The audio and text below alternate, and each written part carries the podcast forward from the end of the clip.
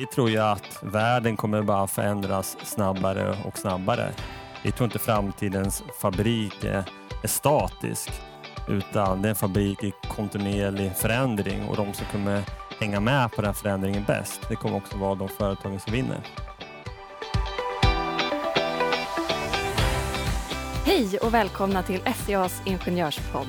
Idag ska vi prata om hur vi på SCA tror att framtidens fabriker kommer att se ut och varför det är så viktigt för oss att spå i framtiden. Hur gör man egentligen en sån prognos och inom vilka områden har vi mest kvar att jobba på? I introt hörde ni Andreas Everts som är dagens gäst och ekonomichef på SCA Massa. Och han har även tidigare varit chef för Investor Relations. Och han kommer att hjälpa oss med framtidsprognosen och dessutom tänkte vi passa på att be honom om några ekonomitips. Idag lyssnar ni på mig, Sara, och mina kollegor Linnea och Therese i SCAs ingenjörspodd. Nu kör vi!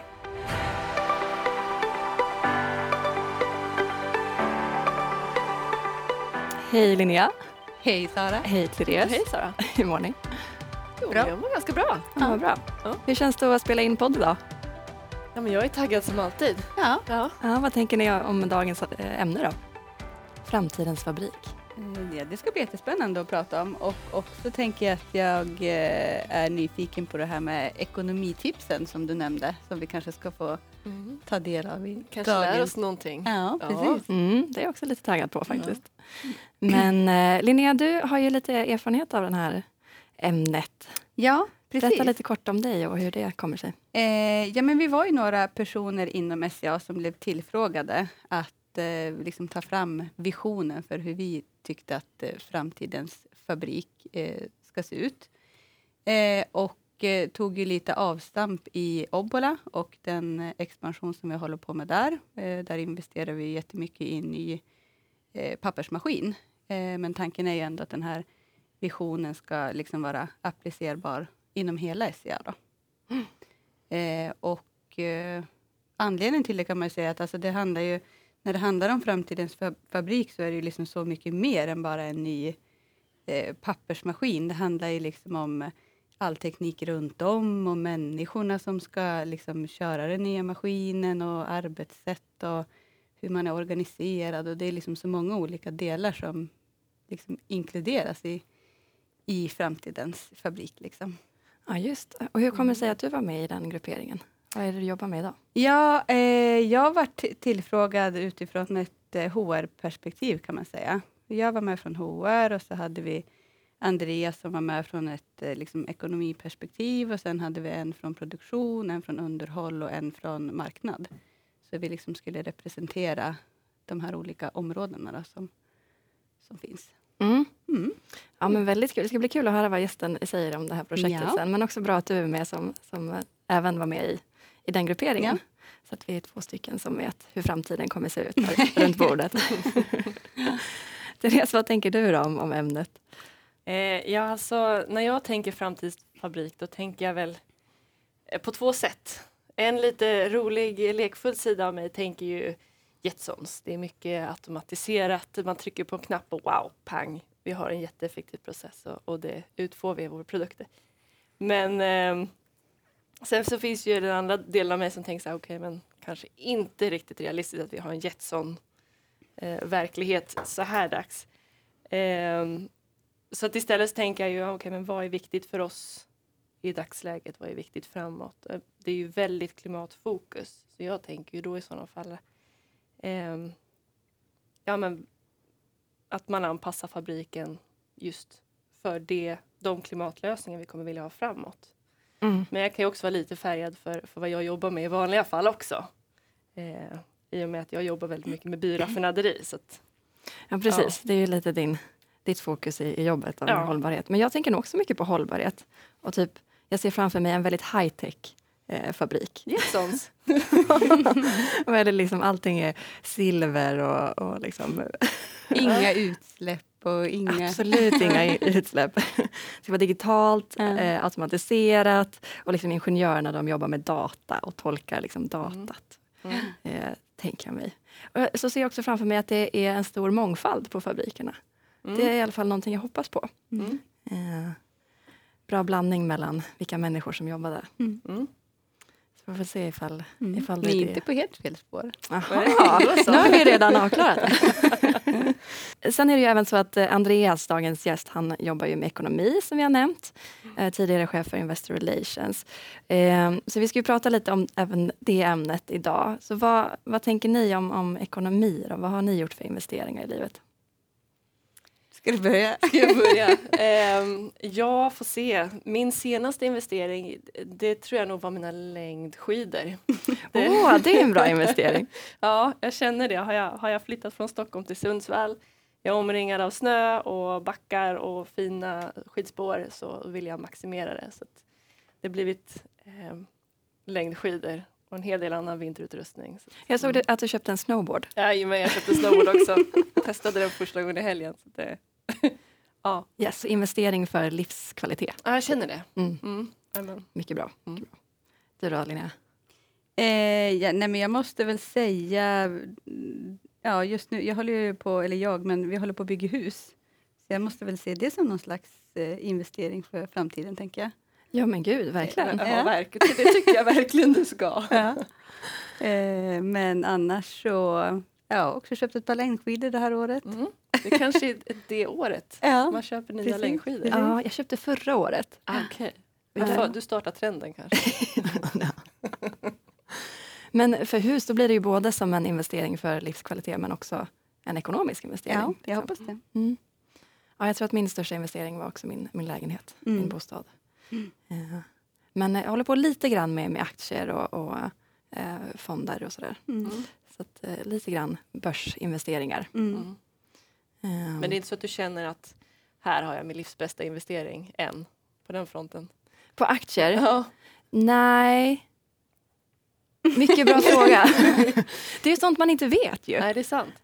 Det, kom, det kommer man ju aldrig veta vilken som var ens bästa investering.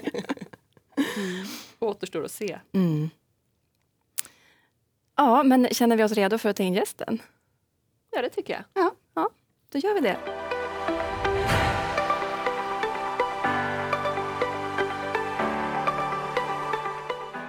Ja men hej Andreas Everts, välkommen till podden. Tackar! Hur är läget? Ja, det är fantastiskt. Det är kul att vara här och taggad för podden. Ja men precis, är det första gången du är med i en podd? Det är första gången. Ja men då är det extra välkommen. Vem är du? Ska vi bara börja där? Jag kommer ursprungligen från Norrköping. Det får man nästan inte säga här eftersom det är lite mer Holmen och Billerud-territorium, men jag kommer från Norrköping. Civilingenjör i grunden, men har jobbat med investment banking på, i Stockholm på Handelsbanken. Och eh, handlar mycket om börsnoteringar, företagsförvärv. Och då jobbar jag med delningen, den gamla SCA, skogsdelen och hygiendelen. Och då, där kom jag in i SCA tyckte det var ett väldigt spännande bolag och fick möjligheten att fortsätta där. Så jag flyttade upp till eh, Sundsvall. Jag brukar säga att jag flyttar lite norrut, var, var tionde år kanske. Okej, så du flyttade till Sundsvall för jobbets skull då? Ja, det gjorde Mm. jag. Och då blev du chef för Investor Relations eller vad hade du för roll då? Precis, då blev jag chef för Investor Relation och det är egentligen ja, men kommunikation med aktiemarknaden, kvartalsrapporter, finansiell kommunikation, dialog med, med ägare, den biten. Mm. Hur kan en sån, jag tänker så här, det är, det, det är inte alla bolag eller alla företag tänker jag som har den typen av, av roll. Eh, och eh, jag tänker så här, det kanske inte heller är jättekänt av vad man, vad, vad, det här typ en vanlig dag, vad gjorde, vad gjorde man då på jobbet liksom? Mycket var ju att eh, förbereda den finansiella kommunikationen. Dels hur man positionerar bolaget. Varför ska en aktieägare köpa, köpa SCA? Mm. Men sen även kommunicera med aktieägarna och det är i form av kvartalsrapporter men Mm. även olika kapitalmarknadsdagar och årsredovisningen. Ja, spännande jobb. Men eh, nu jobbar du som ekonomichef. Ja, fick möjligheten att komma ut lite i verksamheten och där pengarna, pengarna tjänas och eh, jobbat som ekonomichef på Portviken och numera på, på massaverksamheten på Östrand. Vad gör man som ekonomichef då? Vad Man ansvarar för ekonomistyrningen. Jag skulle säga att man egentligen är en partner till affären och affärsrådschef. Ta fram rätt ekonomiska underlag för att kunna ta rätt beslut. Både operationella och strategiska. Till exempel vilka produkter är mest lönsamma? Hur har kostnader utvecklats? Vad behöver vi förbättra oss? Utvärdera potentiella projekt och analysera olika möjligheter. Sen har du lönsamhetsuppföljning, ekonomiska planeringen, göra prognoser och redovisningen. Mm. Mycket kring Just den det. finansiella uppföljningen. Mm. Så prognoser säger du, så då har du liksom erfarenhet sedan innan av att spå i framtiden. Och... Ja, man har gjort en och annan prognos i alla fall. Så det är på det sättet som du kom in i den här projektgruppen med Framtidens fabrik. Att eh, spå i framtiden, hur kommer fabrikerna se ut? Så du skulle titta på den ekonomiska biten? Ja, precis. Vi bilda ett team då med yngre medarbetare från olika delar av verksamheten. Så vi hade Linnea, hade HR-perspektivet, hade vi någon från marknad, Martina, vi hade Sofia, underhåll och sen hade vi en kille som heter Albin som hade produktionsperspektivet. Mm. För att få med alla olika delar av verksamheten. Och varför är det viktigt att göra den här eh, prognosen då? Jag tror konkurrensen blir ju hårdare och hårdare och vi behöver ju hela tiden förbättra oss. Och eh, SE har ju en strategi för lönsam tillväxt där vi investerat 8 miljarder i Östrand. Som Linnea var inne på i början, där så investerar vi väldigt mycket i Obla nu, 7,5 miljard. Mm. Och därtill investerar vi i Ortviken och även vår, vår träverksamhet. Så vi har väldigt mycket expansiva projekt. Och då kommer vi få en väldigt nyinvesterad anläggningsbas som har en enorm utvecklingspotential. Och hur utnyttjar vi det här, de här anläggningarna på bästa sätt för att skapa värde till våra aktieägare och, och andra intressenter? Och då tycker jag det är viktigt att ha en vision och, och tydlig plan. Mm. Och man kan väl också säga att det liksom krävs ju den typen av vision för att man hela tiden ska fortsatt vara framtidens fabrik. Nu bygger vi liksom framtidens fabrik nu, men om vi vill att det ska vara framtidens fabrik om fem år, om tio år, då måste man ju liksom ha en, en vision som hela tiden kan liksom förändras i takt med att liksom omgivningen förändras, kan man ju Mm. säga. Mhm. Okej. Men kom ni överens i gruppen då? Hade ni samma visioner allihopa eller började ni fightas för att vara... Nej, osams blev vi väl inte. Men, men, men det är väl klart att, att vi har diskuterat jättemycket såklart. Men det var ju det som kanske var så, alltså, som var tanken också, med att vi liksom hade våra olika perspektiv, men ändå så tycker jag ändå att vi liksom någonstans liksom hade ägandeskap i alla delar, Mm. även om, man, om vi hade olika områden att liksom ansvara för, om man säger så. Eh, så det var ju liksom ett Vi alla hade olika hjärtefrågor så att säga Mm. och, det, och det var ju det som var hela poängen, att få in alla olika perspektiv. Mm. Men hur vet man att det ni kom fram till är sanningen då? Hur vet ni att ni har gjort rätt prognos? Det vet vi inte. Vi skulle snarare säga, vi tror ju att världen kommer bara förändras snabbare och snabbare.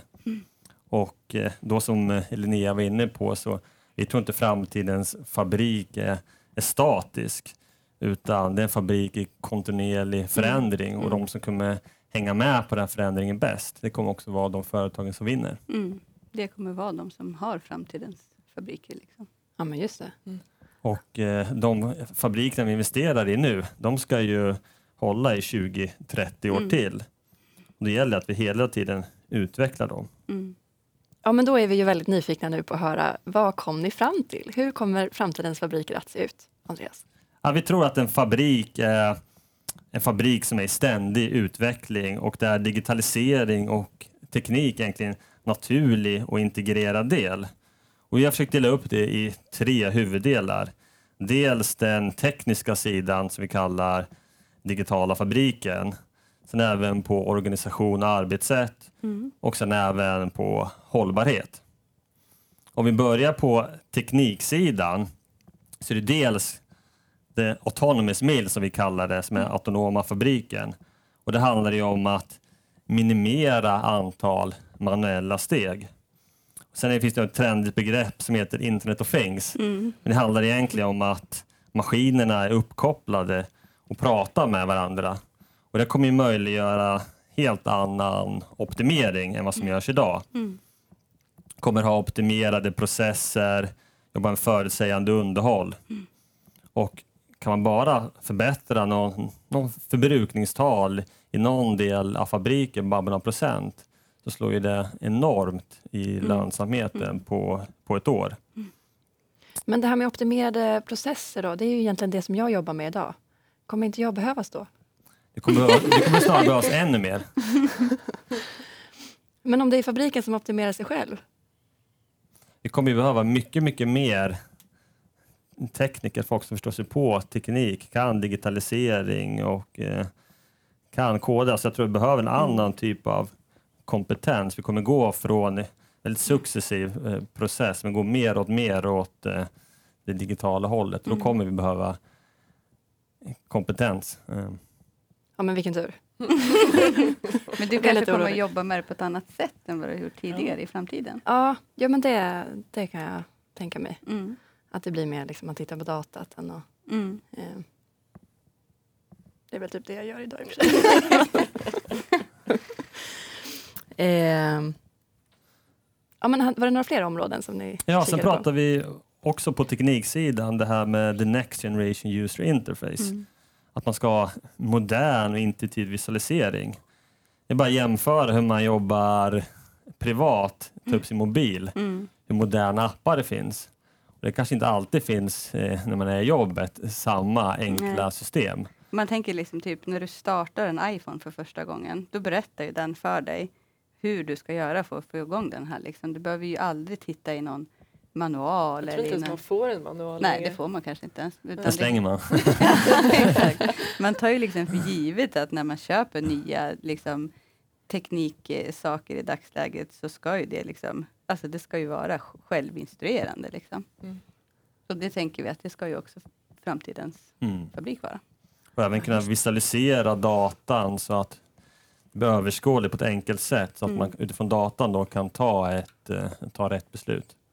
Sen pratar vi också även om vad vi kallar det quality leader. Och det är egentligen som Linnea var på i början att alla levererar kvalitet i allt vi gör, inte bara i produkten utan att mina ansvarsområde är att jag ser till att leverera dem med högsta möjliga kvalitet. Mm.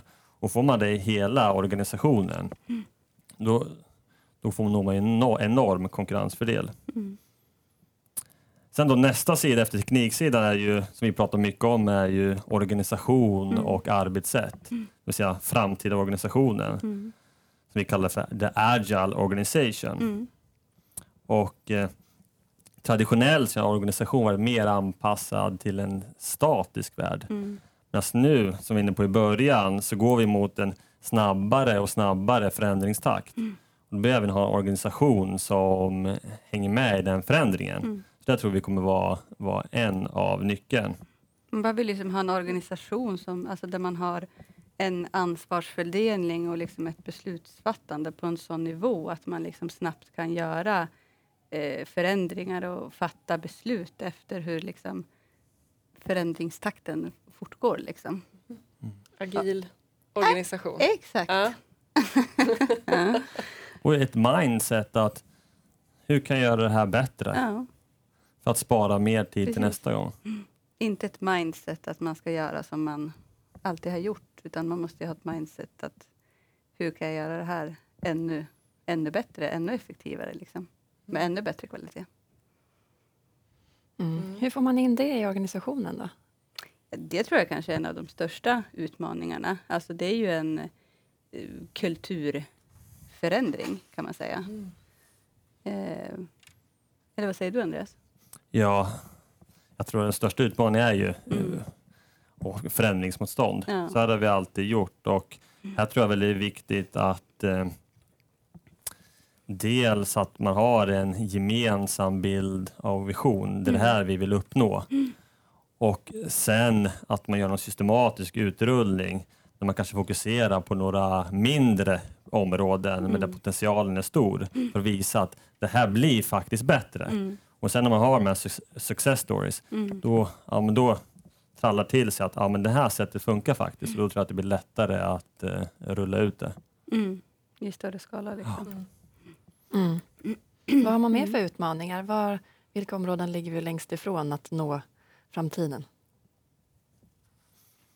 Ja, förut, jag, jag tror för det här förändringsmotståndet är Mm. den största, men Mm. sen har vi även ett eh, förändrat kompetensbehov. Mm. Att, eh, vi kommer ju få en kombination av gammal teknik och ny digital teknik. Mm. Och det här måste vi ha, man måste kunna båda egentligen för att fabriken ska fungera. Så det här blir en utmaning att, eh, att successivt eh, ändra Mm. kompetensen mer mot den kanske digitala sidan. Mm. Och också kanske liksom att hitta och organisera oss på ett sådant sätt att man kan använda liksom specialistkompetenser på liksom ett sådant effektivt sätt som möjligt inom liksom organisationen. Alltså att man, eh, man kanske inte bara jobbar inom en avdelning utan man kanske jobbar mer i tvärfunktionella team för att på bästa sätt liksom utnyttja de här specialistkompetenserna. Liksom. Det kommer troligtvis inte finnas eh, liksom kanske bara alltså att, vi har, att man har flera personer som gör eh, samma sak i, i samma utsträckning Mm. som man kanske har gjort tidigare eftersom att liksom saker och ting effektiviseras på, på olika sätt. Liksom. Mm. Sen blir det ju också, man måste göra en bedömning också. Vilken kompetens är strategisk Mm. för oss och vi ska ha internt och vilken är bättre att eh, köpa in externt. Mm. Att ha liksom samarbeten med olika partners kan Mm. man säga. Mm.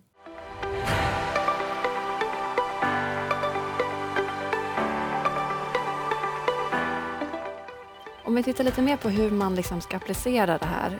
Liksom om vi tittar på SCA just och de, de stora investeringar som vi gör i Obbola och Östrand. Hur applicerar vi det här? Hur kommer det gå för Obbola till exempel? Vi är övertygade om att eh, det kommer gå väldigt bra för, för Obbola. Dels investerar ju 7,5 miljarder i en Mm. helt ny fabrik som Mm. kommer bli den största i världen i sitt slag. Mm. Dessutom kommer det vara ett stort tekniskt steg i den nya pappersmaskinen fast det kommer vara beprövad teknik så att Mm. risken är låg. Det här ger ju väldigt goda förutsättningar att eh, fortsätta utveckla Obbola. Och man har redan börjat med vad vi kallar POEX som är ett förbättringsprogram. handlar mycket om att nå de här ständiga förbättringar. Mm. Utöver det så de har ju tagit vår vision och brutit ner den, försöka anpassa den till lokalt Mm. Och integrerat den i deras strategiplan. Mm. Och sen vet jag att redan nu pågår det ska man börja ett strategiskt samarbete kring underhåll med Mm. en, eh, en pappersleverantör egentligen för att få ett mer effektivt underhåll. Gå Mm. mer mot det här förutsägande underhållet. Mm. Mm. Ja, men du nämnde det lite kort nu med att, eh, att Obbola tog den här visionen och började använda den och applicera den på sin. Men hur, vart landade resultaten i övrigt? Liksom presenterade ni det för SCAs ledning eller liksom, hur gick det till och hur fortsätter arbetet kring det här? Ja, tanken var ju att vi skulle göra det.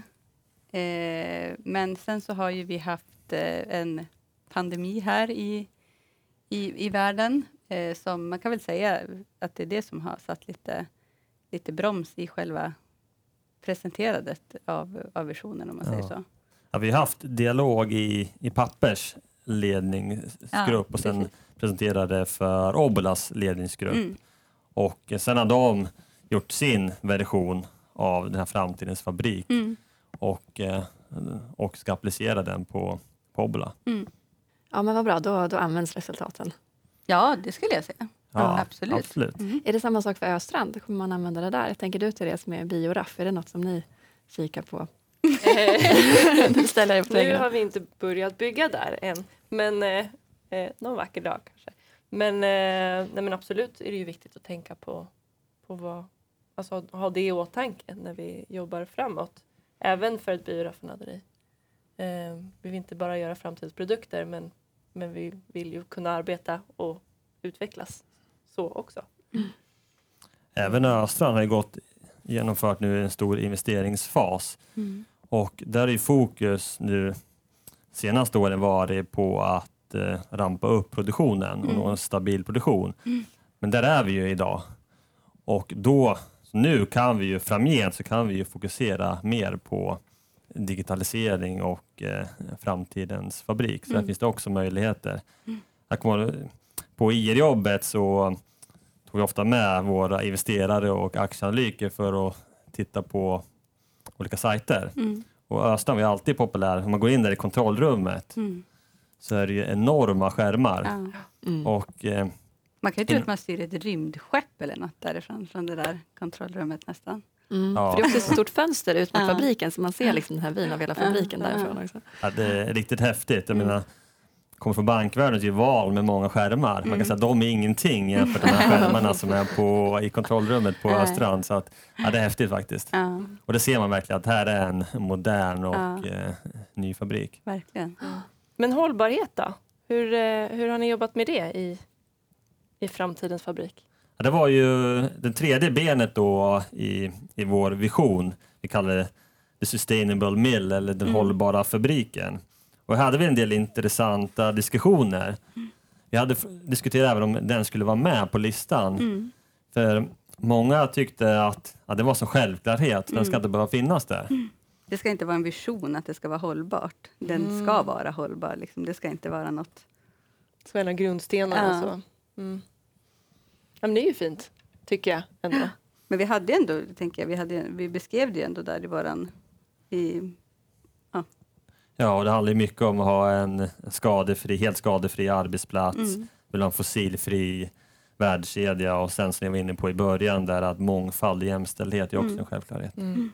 Alla aspekterna liksom. Ja. Mm. Mm. och liksom ett bidragande och liksom ett, vad ska man säga, värdeskapande för hela samhället om man säger så. Alltså från skog och skogsägare till liksom skapa jobbmöjligheter och, och så vidare. Liksom. Det är Mm. också ett hållbarhet på ett sätt. Liksom. SE har ju hållbarhet inbyggd i vår affärsmodell. Skogen är vår viktigaste resurs och eh, SE har ju en skogstillgång på 2,6 miljoner hektar, egentligen ytan av Belgien eller 6 procent av Sverige. Och det är växande skog som binder koldioxid. Totalt sett så har ju SCA en positiv klimatnytta som egentligen motverkar utsläppen från alla personbilar i Sverige. Så det är en fantastisk grund att stå på.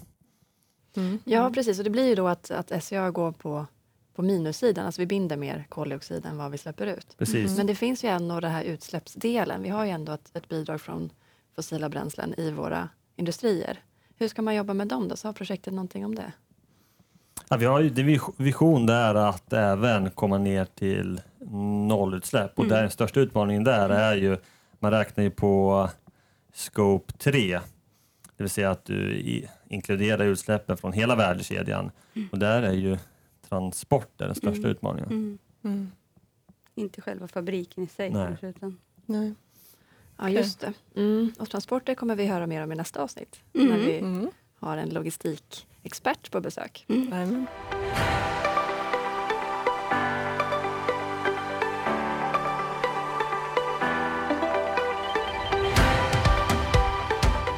Men eh, jag tycker vi har pratat klart om framtidens fabriker. det var det väl? Jag är ju så himla taggad på ekonomitipsen här. Jag vill veta alla dina bästa tips på hur man ska eh, spara och investera på bästa sätt. Så kan vi inte börja där. Vad har du för personlig strategi med din Aj. aktieportfölj? Jag försöker vara väldigt långsiktig. Jag har alltid haft en dröm att när jag är pensionär och flytta ner lite, lite varmare breddgrader. Så det är väl mitt största tips är ju att vara, vara långsiktig.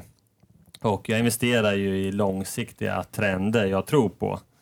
Och eh, egentligen delat in min portfölj i, i tre delar.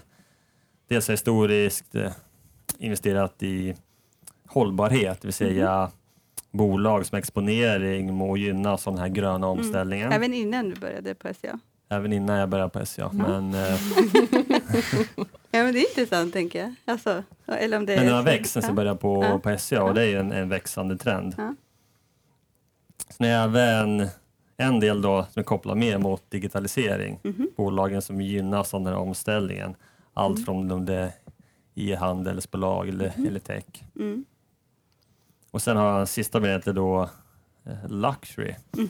Det är egentligen eh, exponering mot att vi får eh, större och rikare medelklass i Asien. Mhm. Men, eh, men också att eh, ja, tittar vi på dagens generation, bara kolla på mig själv jämfört med mina föräldrar, Mm. så är man ju mer benägen att, att lägga pengar på, ja, på lyxkonsumtion. Mm. Min farmor och farfar, då var huset viktigt. Man kanske la pengar på någon servis. Sen kollar man på mina föräldrar. Mm. Ja, men då är det, ja, det prylar är viktigt. Den senaste kameran, ha en eh, fin bil. Sen kollar man i, i storstäderna, kompisar man har idag. Ja, då är det mycket, ja men den här bilen, den är inte så viktig. Prylar är inte lika viktigt Nej. utan kanske lägger pengar på en brunch eller har den senaste modet eller den Mhm. senaste väskan. Mm. Men kan du ge ett exempel då på vad det är för företag som finns i den där luxury-grupperingen? Liksom? Att till exempel Kering eh, äger Gucci till exempel. Jaha, jaha. Mhm. Mhm. Mhm. Intressant. Men brukar du liksom bidra till deras... ehm, ehm, att det går bra för det företaget då genom att gå till Gucci? Eller? Nej, jag köper, jag köper ingen sån. Jag är väldigt som man säger, snål Norrköpings eh, bo så att sparar mina pengar och köper aktien istället. Okej. I snitt då, hur liksom ofta köper och säljer du aktier då?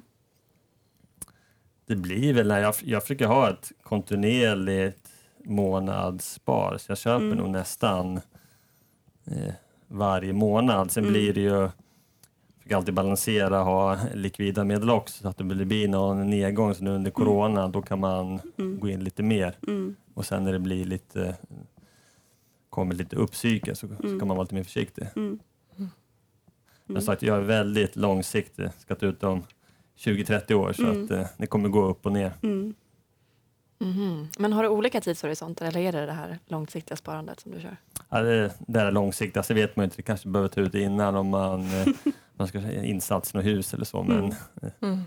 ett annat tips jag har förutom långsiktighet är verkligen att man ska se en bolag som man, att man köper en del av en business, att jag Mm. äger procent av det här och något bolag du tror på.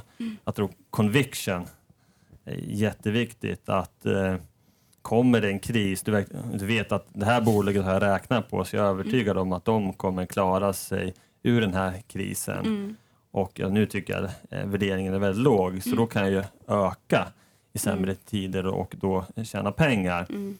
Men eh, är du inte väldigt insatt i caset Mm.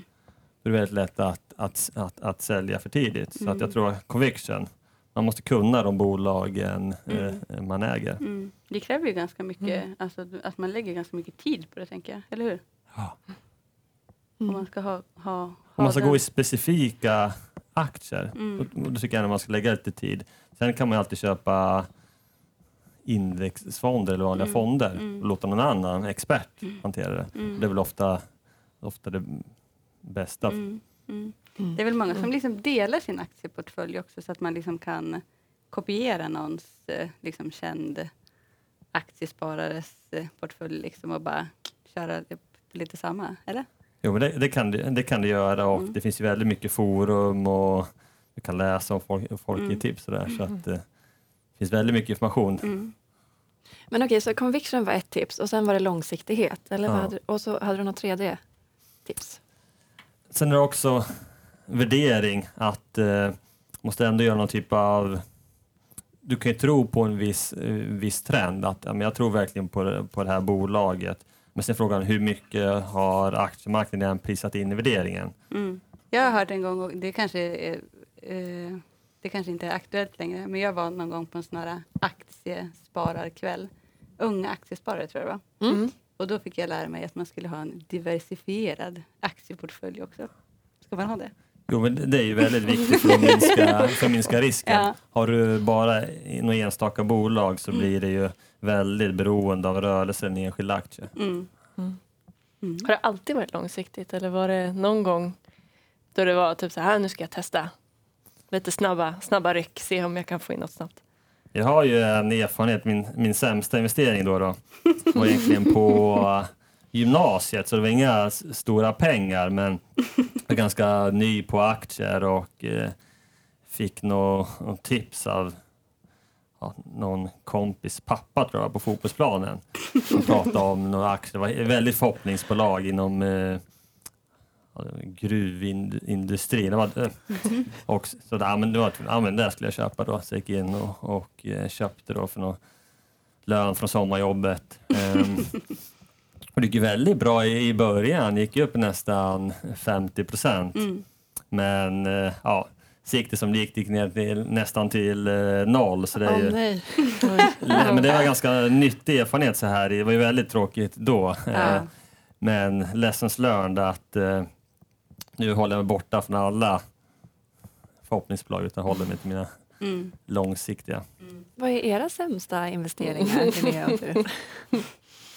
ja du, eh, så här på rak arm så tror jag nog att jag försöker förtränga alla dåliga investeringar jag gör så snabbt som möjligt. Men, men eh, man brukar ju säga att eh, bilar äter pengar, så jag får väl säga det stämmer att, i ditt fall? Alltså. Ja, men alltså jag, jag är ju inne på bil nummer ett och jag hade strategi när jag köpte den att vi köper någonting begagnat billigt och så gör jag alla mina tabbar med den så jag vet vad jag ska göra eller hur jag ska investera pengarna i nästa bil. Så att säga. Eh, ja, det tog en vecka innan jag insåg att japp, tabbe här, tabbe där. så att, eh, kanske inte jättebra investering men det är en lärdom. Men bra strategi ju. Ja, precis. Så strategin höll.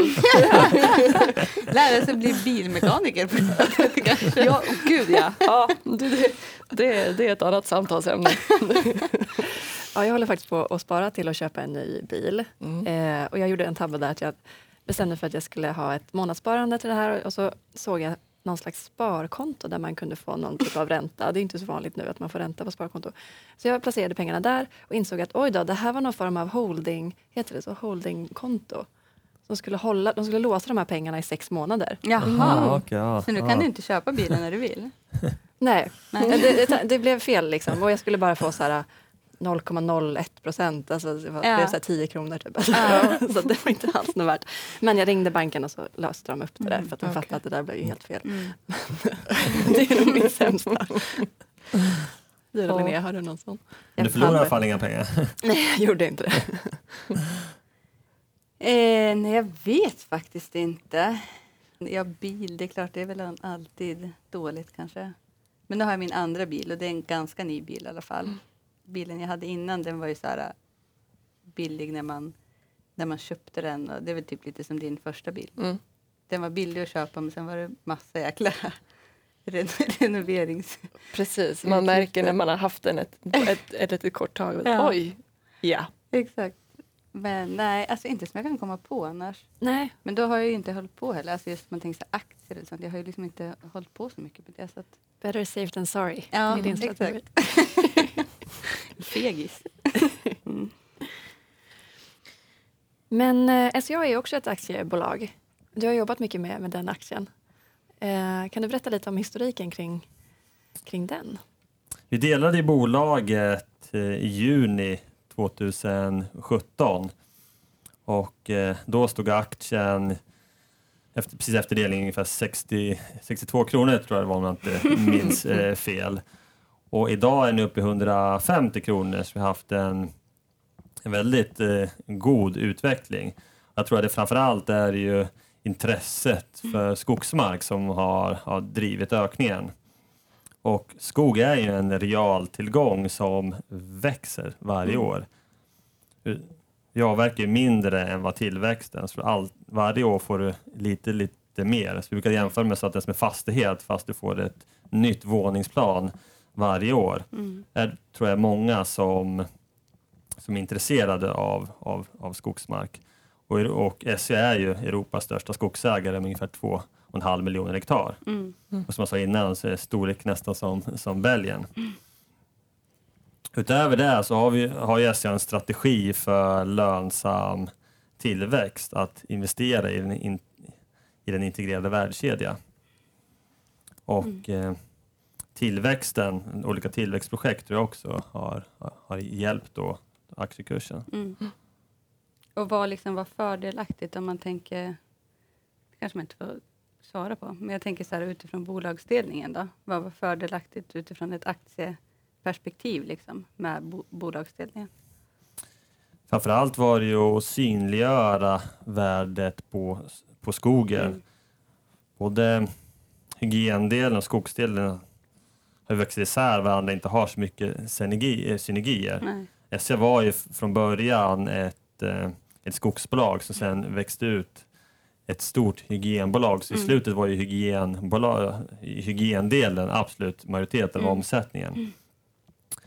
Så att genom att separera bolagen så kunde båda fokusera på, på sin verksamhet plus att det synliggjorde värdet av skogen. Mm.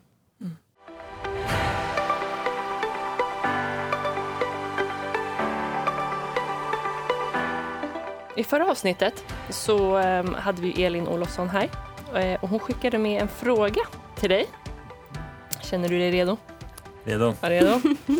Eh, Den var alltså, när kände du dig malplacerad senast och hur kändes det i magen då? Oj! Ja, men det har ju hänt ett antal filmer man, tillfällen man känner sig malplacerad. Men eh, om man ska gå tillbaka då, verkligen känt mig malplacerad så måste jag gå tillbaka när jag var liten. Jag gick i, i sexan och eh, vi skulle flytta till eh, från lilla Norrköping då till Asien Mm. och börja på en ny skola. Man kunde försöka ta sig fram där på, på knackig, knackig engelska och Mm. eh, så man hjälpte inte att man inte kanske var den, den coolaste snubben heller i, i stan. Så att eh, det var faktiskt en, eh, en, en tuff tid. Sen kom man in i det efter några Mm. månader och sånt där, men då kände man sig lite felplacerad. Mm. Mm. En tuff första månad var, kanske? Ja, men det var nog lite, lite, lite, tuffare. Mm. Mm. Och hur kändes det i magen då? då? Ja, men det var, det var eh, jobbig första, första månad. Mm. Sen är det ju så att, att det här är ju näst sista avsnittet. Så vi har ju ett avsnitt till och då får vi besök av Nils Johan Haraldsson som eh, jobbar eh, för SCA Logistics. Eh, och vi tänkte att du skulle få skicka vidare en fråga till honom. Har du någon så på rak arm som du... Eftersom jag pratar om framtidens fabrik så är det väldigt intressant att se hur framtidens logistiksystem ser ut. Mm. Men vi investerar ju, vi flyttar nu produktportföljen från tryckpapper till ökade volymer inom förpackningspapper och massa. Så det är väldigt intressant att höra mer om hur, hur man ska anpassa logistiksystemet till den här förändringen. Mm. Ja, eh, vi har ju som en stående programpunkt i podden som vi kallar för Tre snabba. Som går ut på att du får liksom två alternativ och så ska du snabbt svara vilken som du tycker passar bäst in på dig. Spännande. Ja. Så då börjar vi. Podd eller tidning? Tidning, jobb inom pappersindustrin. Men medverkar just nu i en podd. Men okej. Eh, spara eller investera? Investera, Tradition eller innovation? innovation. Alltså, Det har vi haft någon gäst som har svarat podd? Jag tror inte det. De där två sista var ju lite förutsägbara också, spara eller investera. Men det var ju tradition eller innovation, men det Mm. var ändå kul. Okej, men tack så mycket Andreas för att du Tack var med. själva, jättekul att vara här.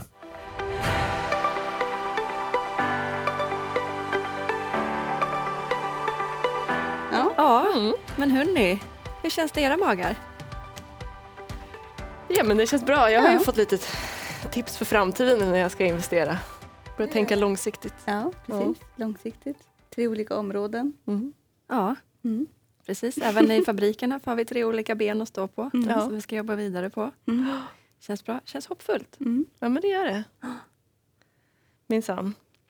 Ehm, inte riktigt Jetsons som jag trodde från början. Men det är väl bra. Jag har ställt, liksom fått en klarare bild.